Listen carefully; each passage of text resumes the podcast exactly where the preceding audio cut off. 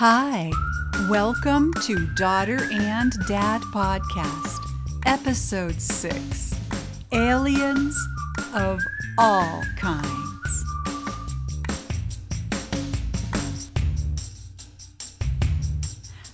I'm Pru. I live in New Mexico. My dad, Ray, lives in Texas. We love talking about all kinds of weird and wonderful topics. We're glad you're along for the ride.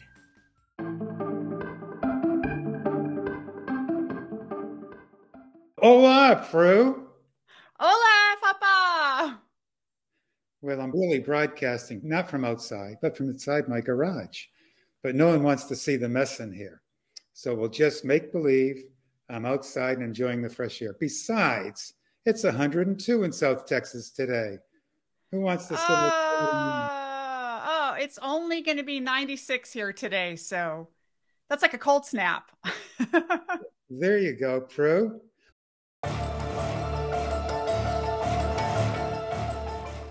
Well, you had an exciting, very exciting past few weeks, and one of which was you went to a UFO conference. I did. I Can't even hear all about it. Set up my background. Check out my UFOs in the background. I can check that out right now. I'm looking on my street. Maybe one is going to come and visit me. hey, Dad, you never You're know. welcome.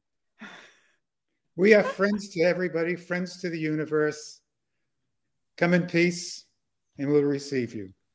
That is right. Even the Vatican came out and said a few years ago that aliens are children of God too. The Pope said he'd baptize them if they were ready. well, I went to the biggest UFO conference of the year, and it is held in Palm Desert, California. It's called Contact in the Desert. And they had probably 60 speakers talking about all kinds of different subjects. It went for four days, and I was there for the entire thing. Dad, as you know, I have been into this subject for a very long time. A So- long time.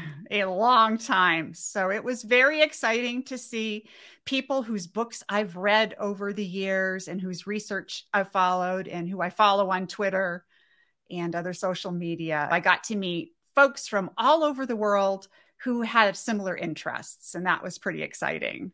Did any talk really stand out to you? Really grab your interest?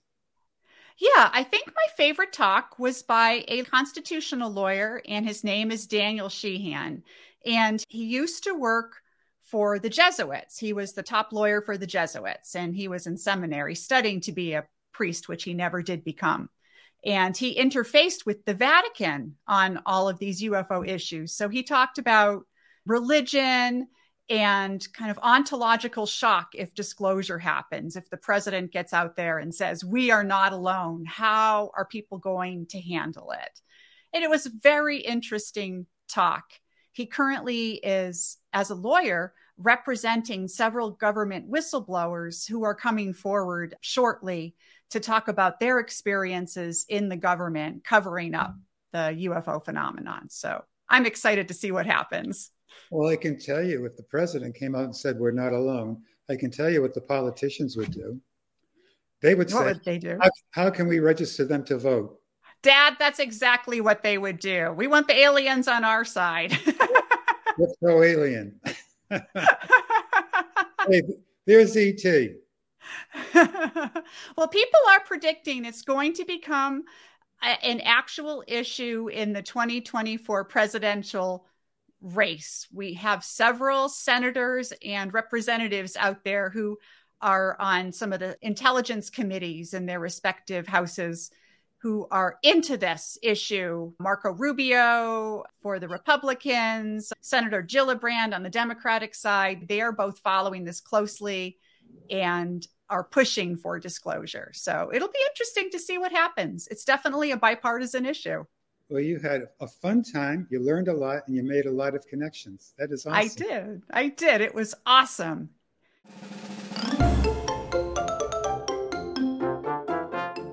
How about you, Dad? What have you been up to? Well, my friend Tony asked me if I could go have coffee with him today. So I did because he sounded really discouraged. And we went over to oh. Starbucks and he told me he was addicted to stealing. Oh my gosh. Fired. And he said, Ray, can you help me? And I, I said, wow. Well, I said, I'm not a psychologist. And he says, No, no, what advice? I said, Well, the next time you go to the Apple store, I need an iWatch. oh, that's awful. Dad, you totally set me up on that one. I believed every word.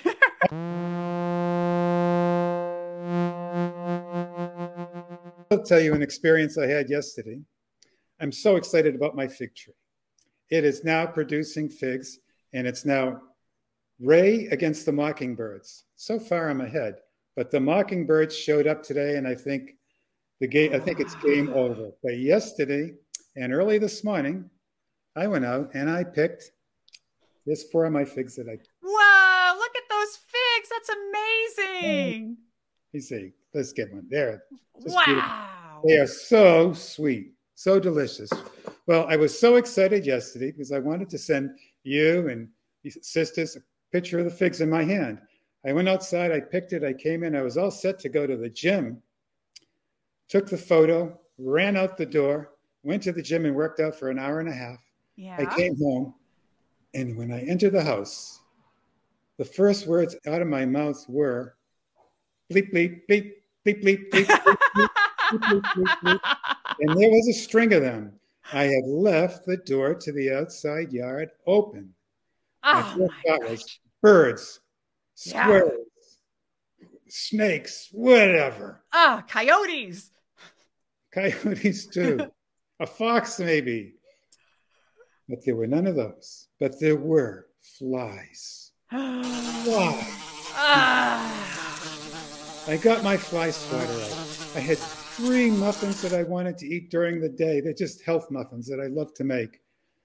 But I figured the flies were all over them. So I just broke them in half and I said, I'm going to catch you flies. I broke them in half and set them on the counter and I said, Land, baby, land. And as they were landing, I was bamming my muffins and bamming ah. the. By eight o'clock last night, I had killed 20 and I think I got them all. So. Wow. Dad, flies in Texas are pretty big, aren't they? They're like bigger than normal flies, I think. You can throw a saddle on them. in fact, at the rodeo, they have the fly riding contest. If you can stay on for eight seconds, you may win. yeah, well, Dad, you got to practice. You can enter in the rodeo this summer. Yeah. If you think flies are big, what about cockroaches? My God, oh. they'll attack you. Yeah, the Southwest is known for their bugs. And in fact, our city, Albuquerque, even has, I kid you not, it's on the city website, a cockroach emergency hotline that you can call if you see cockroaches coming up your bathroom drain. They'll now, come out yeah. and pour boric acid down into the oh, into the drain system. You can always tell who's called for the cockroaches by where the city trucks are parked.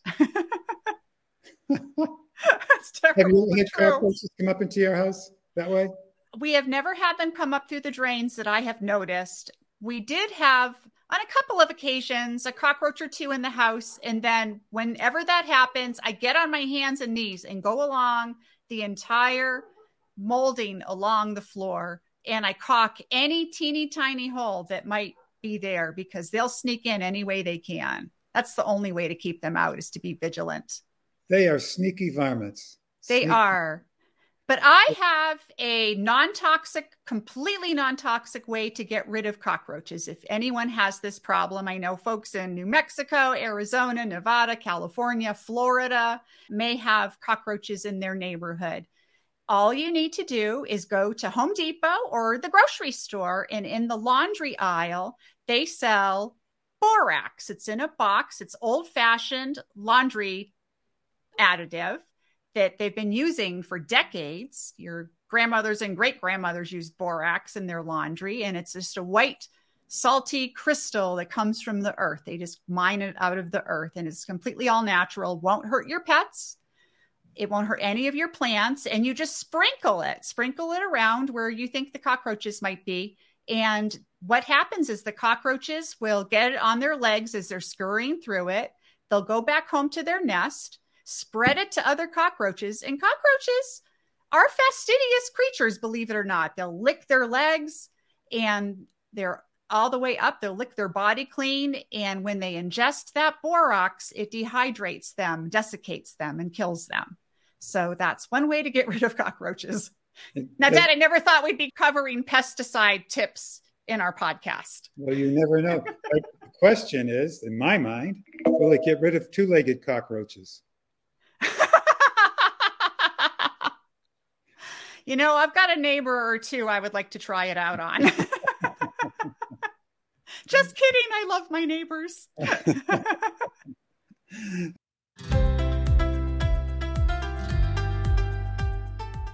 what is the prediction for your honey crop this year?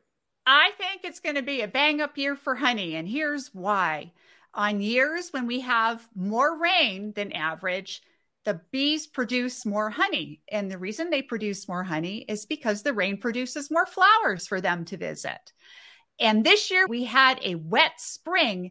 And today is the first day officially of monsoon season. And so, in a couple of weeks, we're going to start having daily afternoon rainstorms. And they're predicting a huge monsoon season because the weather patterns have changed from La Nina to El Nino. Now, my typical hive will produce, I would say, two gallons of honey a year. Whoa, that's a lot. It's a lot of honey. You'd be surprised how much is in there. You open it up, each box, each bee box, when you lift it, probably weighs about 60 pounds. Is, so you have to be pretty strong to be a beekeeper. Is raw honey safe to eat? It's very safe to eat. In fact, it has a lot of antioxidant and antiviral and antifungal properties. I love honey on the top of my cereal because it's it healthy so in many, many you. ways. Really healthy for men too has extra benefits for men, from what I understand. Yes, it does. It's good for heart health. It is good for prostate health for yeah. men. And it can reduce inflammation. And it actually can help reduce your chance of getting metabolic syndrome or diabetes type 2. So if you use honey instead of sugar, it's even though choice. even though it's sugar based, it metabolizes differently, and your body responds differently to it. That's right. That's right. Yeah.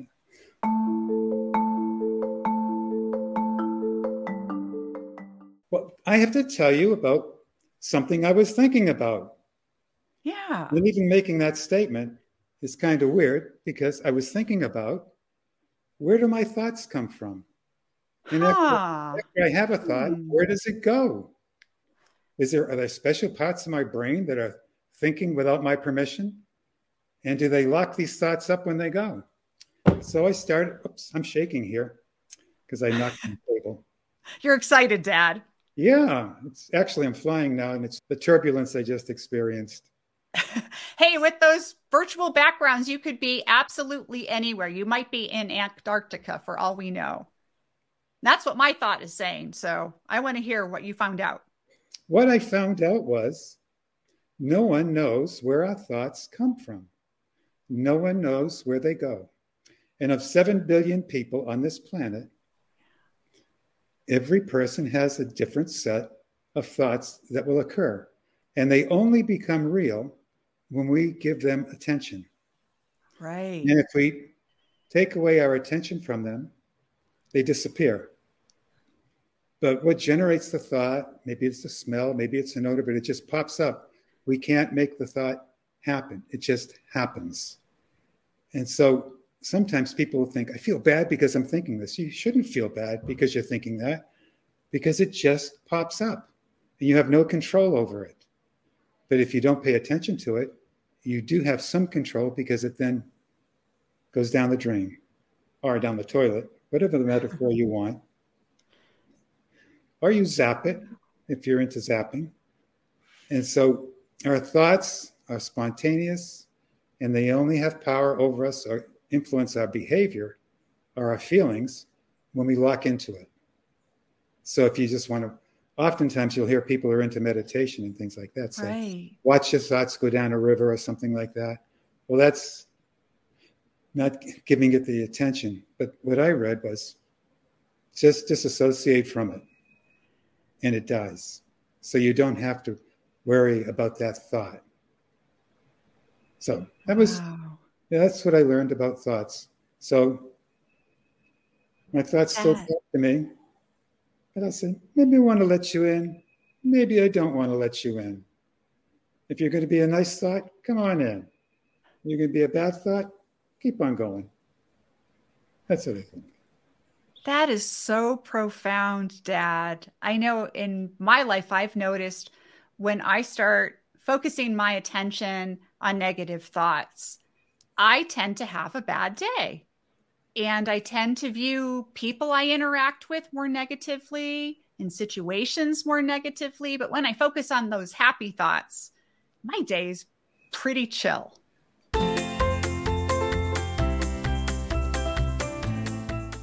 Well, you want to know my dinner tonight? I do want to know your dinner tonight, Dad. Well, I was down to a choice. I said, should I go with hummus with a vat of roasted broccoli, some roasted potatoes, and roasted mushrooms to dip into my hummus? Or should mm. I go with grilled salmon, grilled asparagus, and grilled mushrooms? I always like my grilled mushrooms. Yeah. And a healthy side of salad, spinach salad, no less, with onions and red peppers and tomatoes and cucumbers and organic blackberries for my dessert. Yum. That sounds fantastic. Maybe um, if I don't have one, I'll have it tomorrow night. So one or the other. But they're both good choices, I think. Dad, those are great choices. Later on for dinner, I am going to make a big salad with a lot of quinoa. I have some tricolored quinoa, which is a very high protein grain, and a bunch of kale from my garden because my kale is out of control. I have so much kale, it, it's impossible. I cannot, and people, you know, a lot of people don't eat kale. I don't know why, but so it's hard to give away. So I have to keep eating it. So I'm making a big kale salad with quinoa and tomatoes and cucumbers and olives. I'm putting olives in it, which I love, green olives. And I think we're probably going to have some sardines on top. Big so- protein. When Angie went to Portugal last year, they had these big sardines. Like oh, I love those. Here we we get the small ones, right? Yeah. I had those in a wrap for lunch yesterday with the salsa and tomatoes. It was good. That sounds good, Dad. I like a good wrap. you like a good wrap? but wrap is good if it's got sardines in it. or poor wrap on a wrap. well, quinoa, is it a pure protein or do you need something else with it? It is a pure protein. It's one of the few plant foods that actually are. It's one of the super grains. And so it is very healthy and it's delicious too. It has a nutty flavor, low in calories, high in fiber, very tasty. Excellent. Can you actually could you put that in a wrap? Quinoa yes. with the salad and everything else? You absolutely can. Talking of a quinoa wrap, do you think this is a wrap? Dad, this is technically a wrap. Around a wrap. well, We're going to wrap this wrap. What questions do you have for our viewers? Have you ever tried quinoa? And if so, what is your favorite quinoa recipe? And if you haven't tried it, would you like to try it? My question is what healthy meal are you cooking for dinner tonight? And I hope it's a healthy one because I've read we control 80% of what happens to us physically. It's the other 20% we have no control over. But if you eat healthy, you'll be healthy. So, what are you having tonight? That's a great question and a great thought to end with. Adios, mi amiga. Adios, Papa. Hey, thanks for listening. Be sure to like, subscribe, and leave us a comment. And check out our website at daughteranddadpodcast.com.